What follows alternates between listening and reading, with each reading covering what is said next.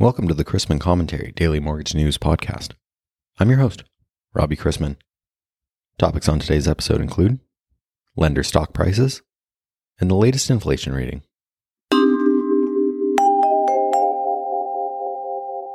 Today's podcast is brought to you by Simple Nexus, an nCino company, an award winning developer of mobile first technology for the modern mortgage lender. Nexus Closing is an all in one closing platform that can facilitate a perfectly executed closing ceremony your way. From traditional closings, hybrid closings, and full e closings, Nexus Closing connects all closing participants and streamlines the homeownership journey for customers. Visit simplenexus.com to learn more. Nearly every lender's stock price is near all time lows making the sellers of the companies during the last few years look like timing geniuses. I'll share earning notes on UWM and Rocket in a minute, but first, loanDepot shares have lost about 43.8% of their value since the beginning of the year, versus the S&P 500's decline of 16.3%. Finance of America, which had a management shake-up in mid-March, moving President Bill Dallas to an advisory role, reported a net loss for the quarter of $64 million but improving from a $1.33 billion loss in the previous quarter. Finance of America acquired Parkside last year. Guild Mortgage saw only $32 million adjusted net income, and its stock is trading near an all time low. Retail, wholesale, or correspondent valuations are all ugly, but especially for companies heavily weighted in the channels with the lowest margins. And for companies that aren't public, or are looking for a merger or acquirer, the impact of public company valuations must be felt.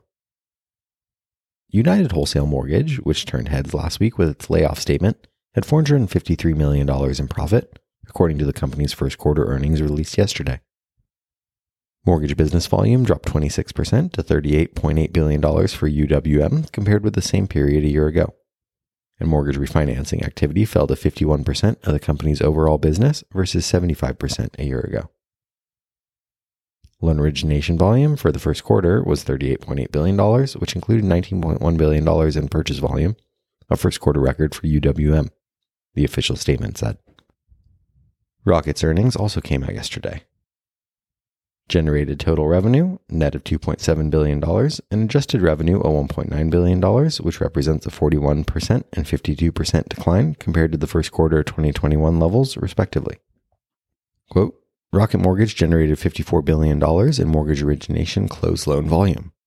Gain on sale margin was 3.01% and included one time benefits due to the rapid move in bond markets, which increased gain on sale margin by 15 basis points.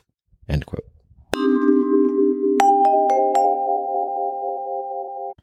We saw a little bounce in the bond market yesterday as investors awaited today's U.S. consumer price report.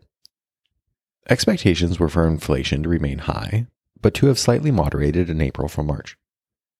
The relative attractiveness of the dollar will increase and help to combat inflation through less expensive imports as rates continue to rise.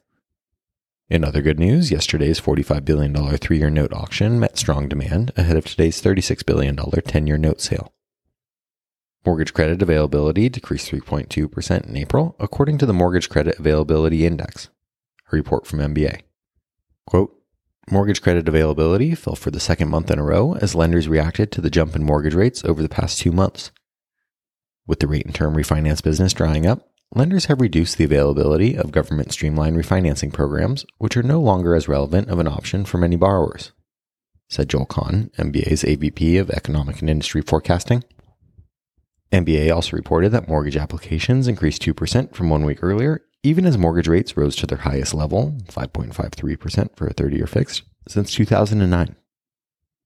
Despite a slow start to this year's spring home buying season, prospective buyers are showing some resiliency to higher rates. Today brings the all important April CPI report, which came in up 0.3 for the core, higher than expected, but slowing. Excluding food and energy was up 0.6%, which was also higher than expected. The report was expected to register 0.8% month over month and 8.7% year over year. Later today brings a Treasury auction, Atlanta Fed President Bostic's speech, and the Treasury will, be out with the April budget statement. The New York Fed desk will purchase up to $1.9 billion in conventional MBS across UMBS 30, 3.5% through 4.5%, and UMBS 15, 3% through 3.5%. We begin the day with agency MBS prices worse a quarter and the 10 year yielding 3.02 after closing yesterday at 2.99%.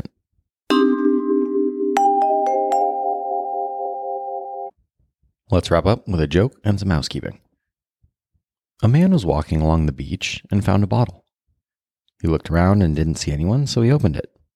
A genie appeared, thanked the man for letting him out, and said, For your kindness, I will grant you one wish, but only one.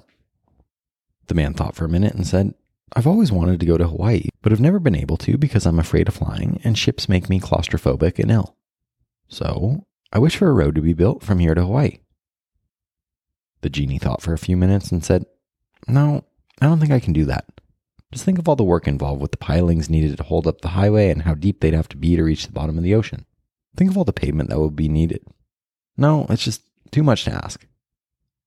The man thought for a minute and then told the genie, There is one other thing that I've always wanted. I like to be able to understand women. What makes them laugh and cry? Why are they temperamental? Basically, what makes them tick? The genie considered for a few moments and sighed.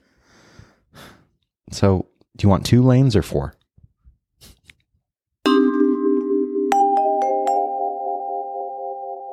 Thanks again to today's podcast sponsor, Simple Nexus, the homeownership platform that unites the people, systems, and stages of the mortgage process into one seamless end to end solution that spans engagement, origination, closing, and business intelligence. To learn more about Simple Nexus, an nCino company, visit simplenexus.com. If you have any questions about the podcast or sponsoring opportunities, send me an email at robbie at robchrisman.com. Visit robchrisman.com for more information on our industry partners, access to archived commentaries, and how to subscribe to the daily mortgage news and commentary. To listen to or download past episodes of this podcast, search Mortgage News on any platform you get your podcast from.